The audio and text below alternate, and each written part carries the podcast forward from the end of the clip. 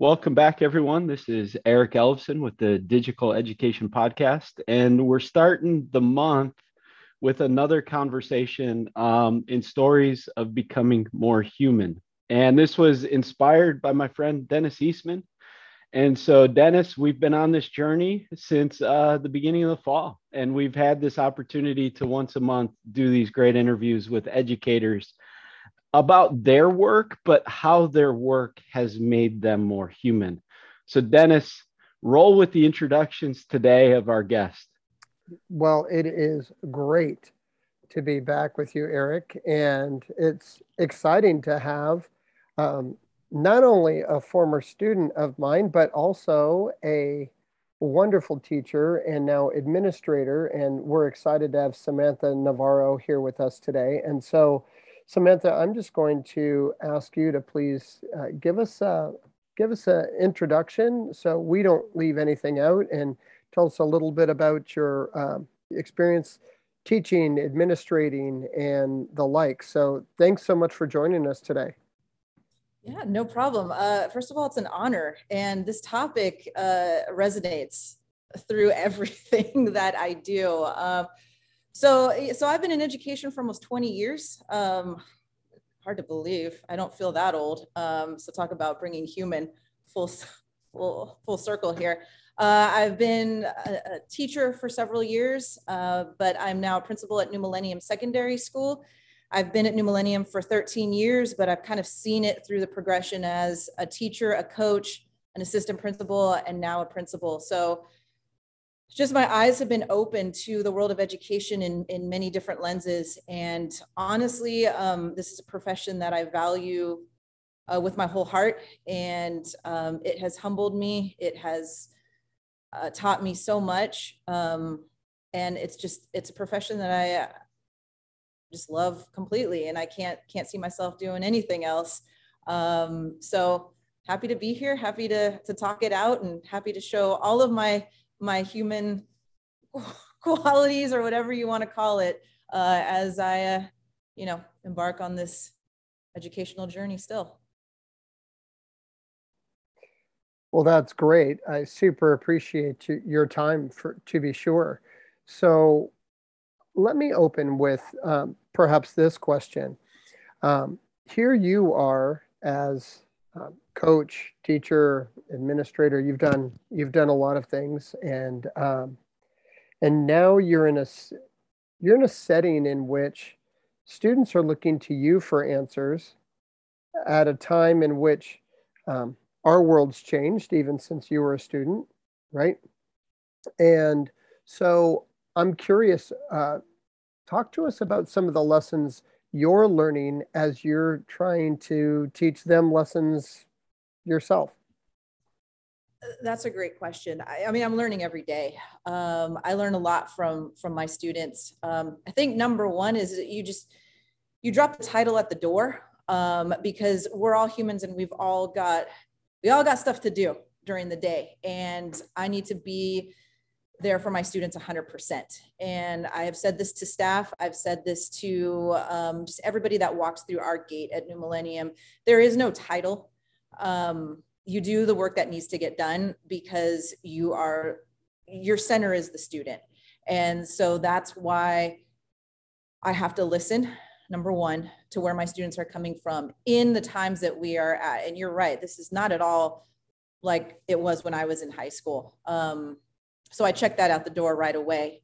And all my students have have different understandings that they're coming, you know, to me with. And so number one, humanizing what you're doing is listening. And if I can just listen to how the students are feeling, if I can just listen to why they're feeling that way, then maybe I can problem solve the best that I can. But I mean, I'll be honest, you know, the, the whole topic that we're talking about, it, it, it's dropping the title at the door and it's listening.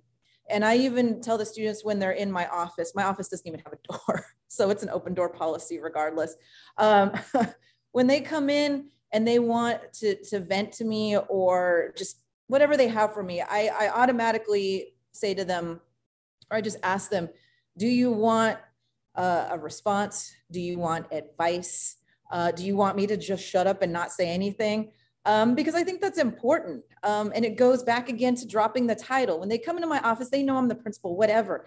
But I'm here as an adult, as a human, to just give them whatever they need in that moment. And when I say that, the students look at me and they're like, wait, so we can we can say whatever you know we need to say and i'm like well within reason you know like you know but that's part of humanizing everything is dropping the the title at the door and just listening to your students. They'll teach you a lot.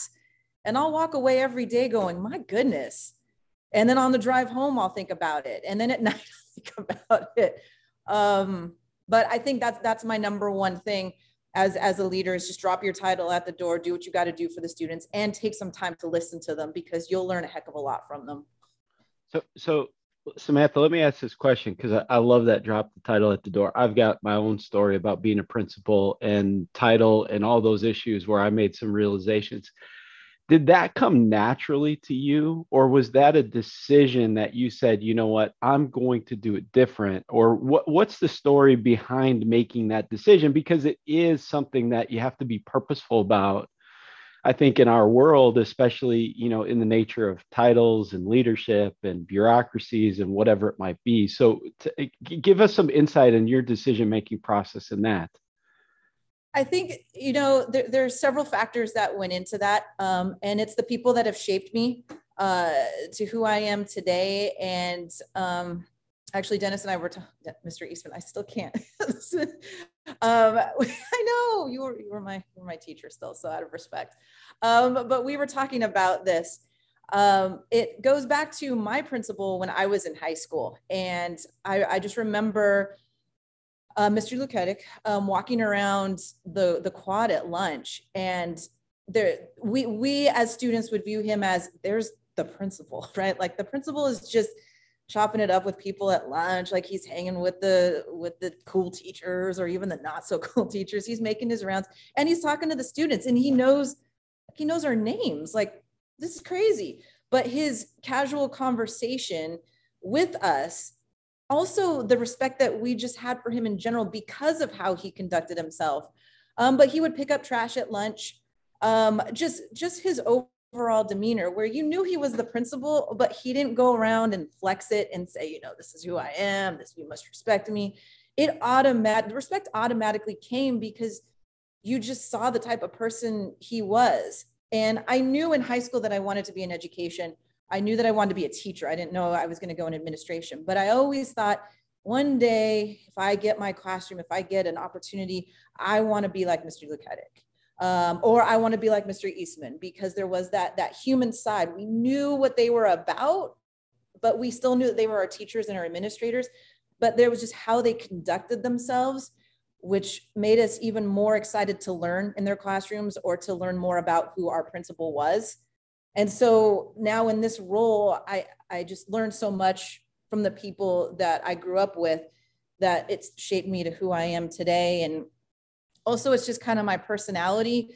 Um i just i don't i don't like that i get the title and i respect the title and i'm honored and proud to be the principal but i just uh, i sometimes i'm just like oh and that's why with the kids too like i'll have some new kids when they when they come to the school or they enroll and they're like oh principal navarro.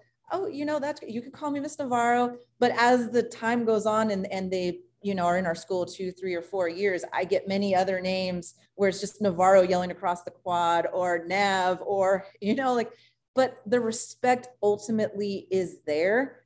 And that relationship and that human side just bonds us even more together. So, yeah, there, there are just a lot of factors as to why I just kind of do what I do. I think that's really great that you've um, tried to be not only human to your students, show human side, getting to know them, getting out amongst them. Um, you're totally right. I, I agree. Uh, Mr. Luketic was also my principal, and um, what a great role model. There's nobody he didn't know and nobody that he didn't have a positive word for, to be sure. Uh, didn't have to remind anybody he was the principal. Right. He's just, we know you're the principal. And um, more than that, anything, I think he lived it out. Um, He doesn't have to remind you he's the principal. Um, so I'm I'm curious, what do you do as an administrator to help also share that message with your with your staff? That in fact, hey, I know you're the teacher and we don't want anybody to disrespect you, but you don't you don't have to be flexing every day. You can lean in, like you said, you can lean in, you can relax the title. They know you're the teacher, and you're going to show that mostly by the mature decisions you make in front of them. But what are you doing to help promote that in your school, promoting being human to your students in the school amongst your teachers? That's a good question because it depends. You know, a lot of the new teachers, um, and I love, you know, I love when we get first or second year teachers, um, and I love our vets too. I think it's easier, and I don't, I don't want to say it as a flex, but I think it's easier when you do have a smaller school setting like us. I mean, we have 200 students, so everybody knows everybody. You know, like I, I think about how we work as a school, and I think, okay, what would that look like in a 1600 student school? But I know it works for a 200 student school because a teacher can pop their head out of any classroom, see kids walking down our one hallway, and know every single kid. Um, and that's awesome. I think when I speak to, to teachers in that summer professional development, as as cheesy and as used as this saying is it's 100% true it's relationship building 101 your curriculum is important don't get me wrong i have taught history I get it. I know we're all content masters, um, but that's out the window if you can't build a relationship with it with a student. And why wouldn't you want to? I mean, I, honestly, I, I think I'm in the best way working with secondary ed students. I don't know how this would work with elementary kids, but with high school kids, why wouldn't you want to get to know them? Why wouldn't you want to greet them at the door? Why wouldn't you want to say, hey, you know, are you good? What happened last night? How's your family? Um, what are you into? What sports are you? All of those things that makes you more human as a teacher instead of you like i get the bell ringers i get what we need to do to make a classroom run i get that but none of that will run if the kids don't think you're invested in them and showing that you care about them is one of the most human things that you can do asking them questions. And not the cheesy here's an index card. It's the first day of school. I'm only doing this because i have to. And then i'm going to throw those index cards away because whatever.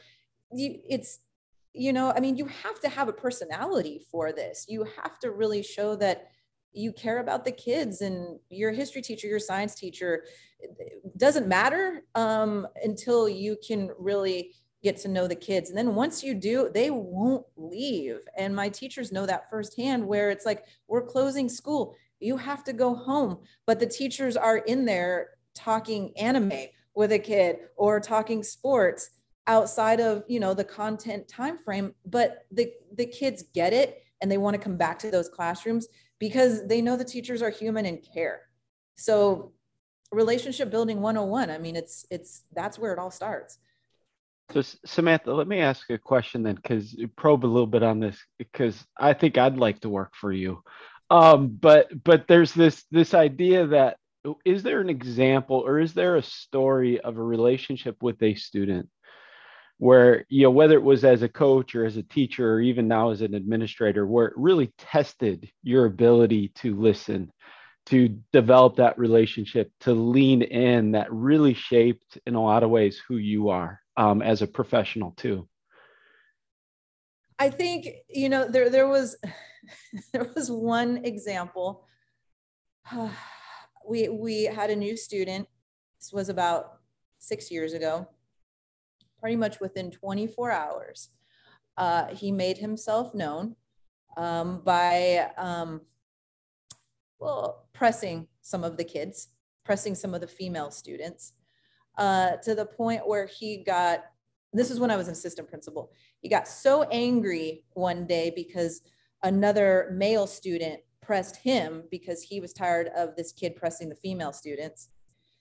So there was a situation where there could have been uh, a fight, but this this new student that was pressing all the females decided to get angry, uh, take off his shirt, and jump on the roof.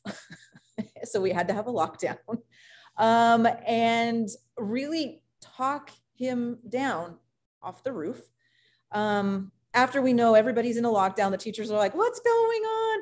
Um, and you have to remember, okay, this is a kid. Um, something's going on that we don't know. And how do we, how do we get to the bottom of it? And how do we, un, how do you make sure that he knows that you, you can't just, you can't do this, but that we care to make sure in the long run, we, we figure out what's going on so, so we can help you. Um, so he came down from the roof. We, we actually had to walk him out to the front gate because he was saying some, some amazing words that I can't say on here uh, for our own safety. And we, we had to call the police, but there was still the time to rebuild, you know, what, what was broken at the moment. Um, you know, because there's going to be times that this job strains what you try to put into place, but it's not broken.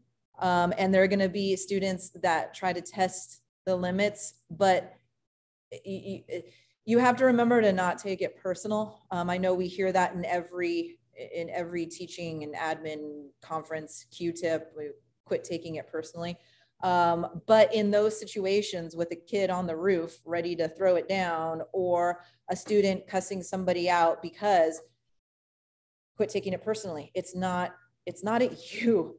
If you only take a second to listen, again, I go back to listening, you actually might learn that this kid's life is um, brutal and doesn't know how to handle situations. So yeah, uh, I, I, have many stories, but at the same time, I have um, solutions to, to, to, those stories. They might not always be the first solution, but um, you know, it, I, like I said, it, again, it goes back to listening and keep building those relationships no matter what happens because it, you, you can't take it personally. So there's a solution to everything. Samantha, it sounds like, well, it's it sounds like in in the midst of being in the trenches um, you and your staff have found ways in which to move in closer to the situation um, and offer assistance rather than standing in the cheap seats throwing rocks. Um, anybody can, right? Anybody can flee the situation and criticize. But you and the teachers at your school are taking um, I would say, determined steps to move in and learn more and to build these relationships. And you, I love that you say it starts with listening. What are some other things that you may be doing to help build these relationships where the students, in an appropriate way, um, see all of you as human and they get beyond? I mean, you talked to us about open door. I love it. And you talked about listening. And I think those things are huge absolutely huge and you get closer. But when you get closer, I guess this is the question um, what does that look like? What does that sound like? What does that act like when you're getting closer to a situation and still wanting to maintain a professional? You have to maintain professional decorum, of course. So, what does that look like, sound like, act like at, uh, at your school? I think it's it's consistency um, and it's visibility. Uh, I think if you are consistently visible, um, then it makes following up with students that much easier. Um, I think following up with students, reminding them what their goals are, uh, again with that professional, you know, line. But when they see that you care and they see that they know that they can come to you for anything, there is that respect and there is that empowerment to within them to be able to do what they need to do in school. And if that resonates in each classroom, that they are empowered to do what they need to do as students, then then that that relationship and and what we have just talked about keeps growing stronger and stronger where it's just you know we just you don't just take a number at the door and then we solve your problem and that's it um, you know, it's ongoing and it's consistently checking in. which makes it a lot for our teachers because our teachers are are you know involved in their content they're involved in grading they're involved in their own personal lives um, but yet they consistently check in on the kids they consistently check in on parents um, and when the students see that it even goes beyond them as students but they're checking in on their home life and you know all of that just continues you know to help push the student up the mountain uh, you know of all of their years of high school you know like we're just we're there to support and we're there to help. But again if they see that consistency and they see that visibility then that relationship just grows stronger um, because then it does become a whole family thing. Um, and you start to see the students really believe in themselves and are empowered outside of here and get jobs and start applying for college and know that they can do it because they have the love and support you know here consistently which again is very hard to do um, but our teachers do the best that they can for that. Okay, I'm going to ask one last question, but it might be the big one, right? You know, in some ways, um, because you're already in the midst of a crazy day today. So we thank you for taking time. And you talk about that consistency, and we're really coming up here in about a month or so on two years of just, I don't even really know what it is, um, but it's we're doing our best, right? And we're going through it and you're creating that consistency you're getting you know you're getting kids to school as much as possible as much as you can you know you're creating that that life for them. And then you talk about like checking in. Um, one of the big questions that i got in the last couple days from school leaders especially principals assistant principals is exhaustion tired. I'm wondering who do you allow to check in on you who do you allow in some ways in the sense of saying as i take care of these kids as i take care of my community this school who who do you allow or who would you encourage other you know principals or other school leaders building leaders in particular to say hey let people check on you. Let people take care of you. It, give us some insight as you're kind of getting into two years of whatever this covid pandemic schooling has been like for you that's a solid question.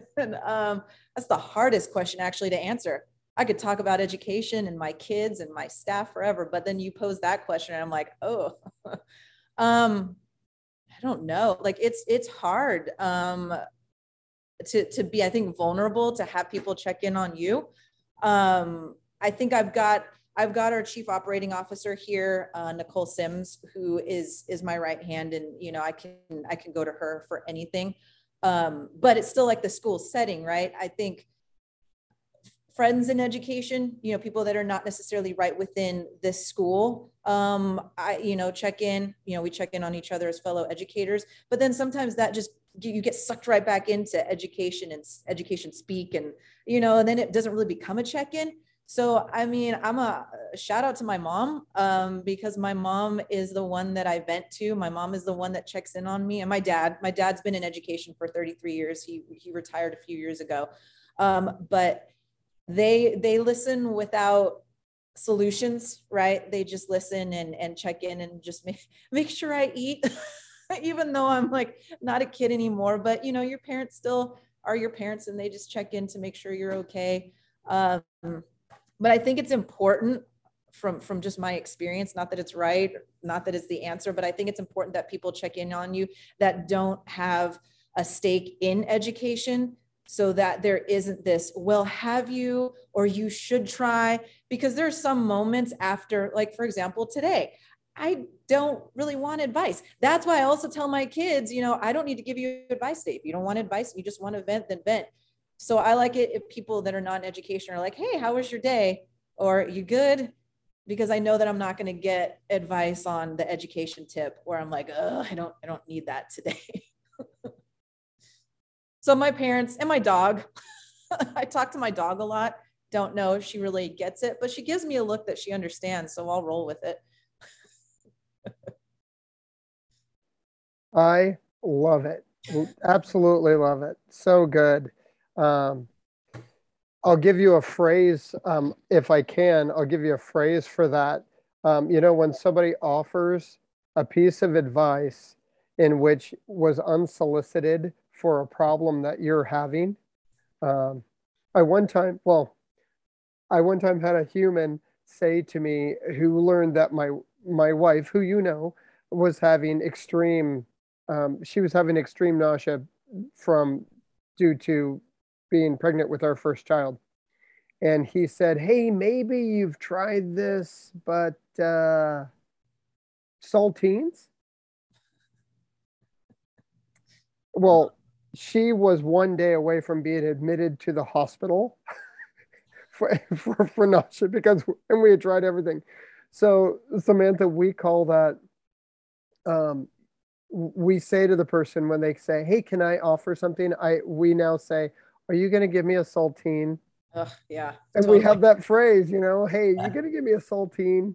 And oh no, this isn't a saltine. Yeah. I'll be yeah. the judge of that. Yeah. Well.